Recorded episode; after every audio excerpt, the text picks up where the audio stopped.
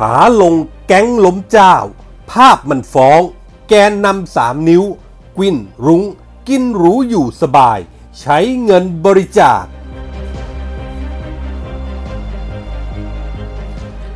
ปวินสมศักดิ์เจียม แท็กทีมหวดปิยบุตร อยากเป็นนักการเมืองจนตัวสั่น ละทิ้งอุดมการณ์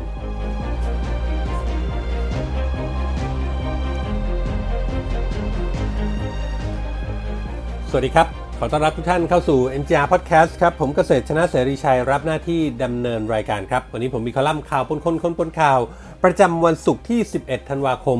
พุทธศักราช 2563 มาฝากกันครับ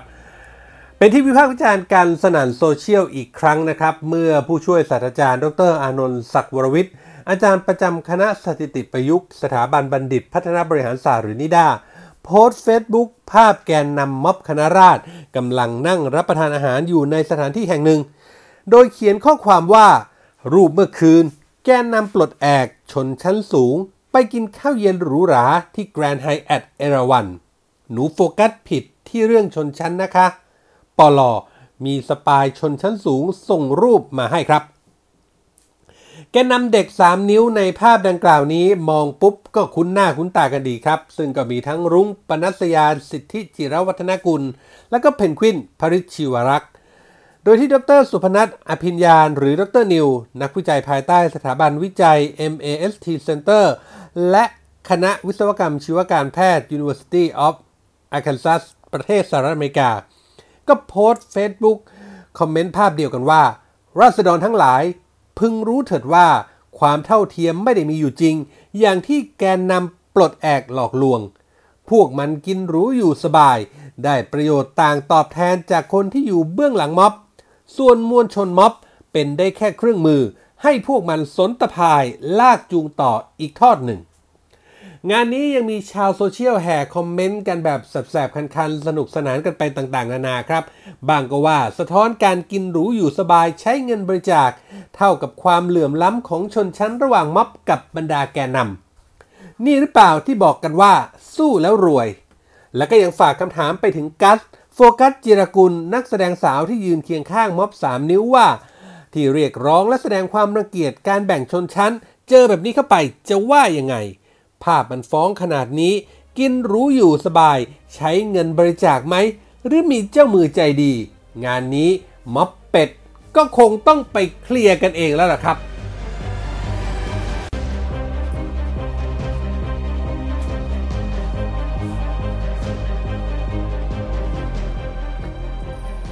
หลังจากที่พลเอกประยุทธ์จันโอชานายกรัฐมนตรีไฟเขียวให้เจ้าหน้าที่ตำรวจบังคับใช้กฎหมายทุกมาตรากับทุกความผิดอย่างเคร่งครัด กับกลุ่มผู้ชุมนุม ที่เหิมเกริมหนักข้อจาบจ้วงล่วงละเมิดสถาบันทำให้บรรดาแกนนำม็อบ 3 นิ้ว ถูกแจ้งความดำเนินคดี ความผิดอาญามาตรา 112 ต้องเดินสายไปรับทราบข้อกล่าวหากันเป็นแถว มาตรา 112 จึงกลับมาเป็นประเด็นร้อนทางการเมืองอีกครั้ง โดยเมื่อวานนี้ก็คือ 10 ธันวาคม แกนนำคณะราษฎรจัดกิจกรรมชุมนุมเสวนาที่อนุสรสถาน 14 ตุลา แยกข้อวัว เรียกร้องให้ยกเลิกมาตรา 112 ยุติการดำเนินคดี ปล่อยตัวแกนนำม็อบแบบไม่มีเงื่อนไข ขณะเดียวกันก็ส่งตัวแทนอีกกลุ่มไปยื่นหนังสือที่ UN ให้กดดันไทยยกเลิกการใช้มาตรา 112 โดยอ้างว่าเป็นกฎหมายที่ละเมิดสิทธิมนุษยชน ในช่วงที่แกนนำถูกตามเช็คบินด้วยมาตรา 112 นั้น จนเสียขบวนก็มีผู้ตั้งข้อสังเกตว่าปิยบุตรแสงกนกกุล ซึ่งเคยถือธงนำเรื่องการปฏิรูปสถาบัน กลับเงียบๆไป เกิดอะไรขึ้นทำไมถึงหัวหด ที่สำคัญคนที่จับความผิดสังเกตนี้ได้ไวกว่าใคร เป็นคนล้มเจ้าระดับตัวแม่ก็คือประวินชัชวาดพงพันธ์ และศาสดาล้มเจ้าอีกคนก็คือ สมศักดิ์เจียมธีรสกุล ประวินถึงกับโพสต์ผ่าน Facebook บอกว่า ขยะขยงปิยบุตร ตอนนี้ก็เป็นแค่คนที่เคยรู้จักกันเท่านั้น เราต่างรู้ว่าปิยบุตรคิดยังไงกับสถาบัน แต่ความที่ตัวเองอยากเป็นนักการเมืองทำให้ต้องยอมทิ้งอุดมการณ์ที่ตัวเองเคยยึดถือ มาวันนี้นักศึกษามาไกลแล้ว เขาไม่ต้องการคนแบบปิยบุตร เลยกลายเป็นว่า นักการเมืองก็เป็นไม่ได้ นักปฏิวัติก็ล้มเหลว จะกลับไปสอนหนังสือ คนก็หมดศรัทธา ดิฉันแนะนำให้ย้ายไปอยู่กับเมียที่ฝรั่งเศสค่ะอ้อกระทู้นี้งดคอมเมนต์จากติ่งส้มนะคะ โดยเฉพาะพวกที่จะแก้แทนว่า ขนาดไม่พูดเรื่องเจ้ายังโดนขนาดนี้ โทษค่ะ ขนาดนี้นี่คือขนาดไหน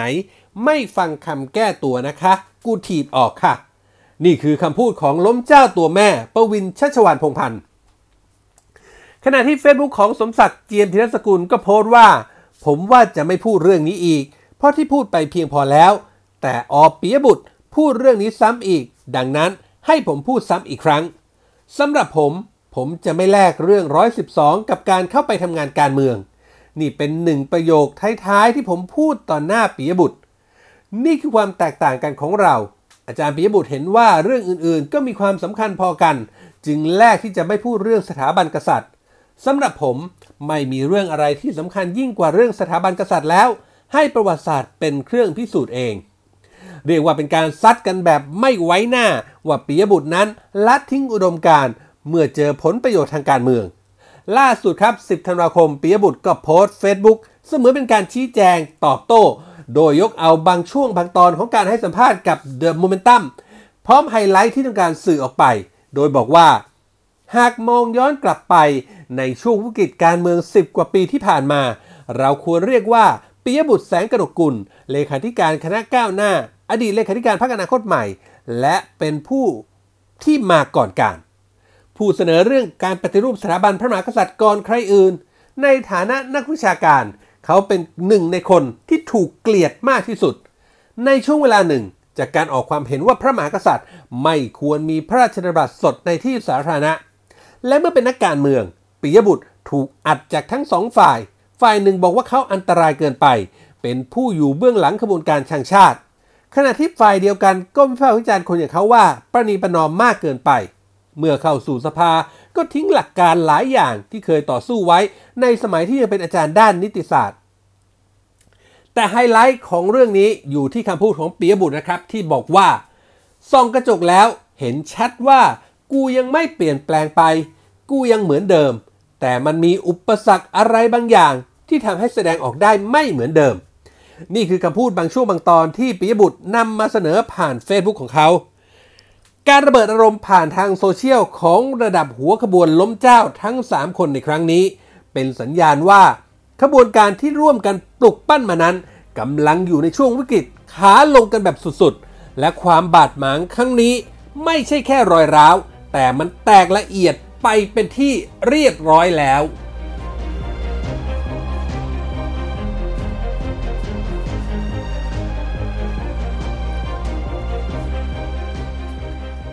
นี่คือเรื่องราวจากคอลัมน์ข่าวปนคนคนปนข่าวที่ผมนำมาฝากกันในวันนี้นะครับ คุณผู้ฟังสามารถเข้าไปอ่านเพิ่มเติมได้ในเว็บไซต์ของเราครับ ngronline.com นอกเหนือไปจากข่าวสารสถานการณ์การเมืองที่เรา อัปเดตให้อ่านกันตลอด 24 ชั่วโมงแล้ว ยังมีคลิปข่าวที่น่าสนใจในทุกๆ หมวดข่าวให้ได้เลือกรับชมกันด้วยครับ และหากคุณผู้ฟังคุณผู้ชมมีข้อแนะนำติชมประการใด ทิ้งคอมเมนต์ไว้ได้ในท้ายข่าวนะครับ ทุกคอมเมนต์ทุกความเห็นจะเป็นกำลังเป็นแรงใจให้พวกเรานำไปปรับปรุงพัฒนาผลงาน ให้ออกมาเป็นที่ถูกต้องตรงใจคุณผู้ฟังมากที่สุดครับ วันนี้หมดเวลาแล้วครับ ขอบพระคุณทุกท่านที่ติดตาม ผมเกษตรชนะเสรีชัย ลาไปก่อนพบกันใหม่โอกาสหน้า สวัสดีครับ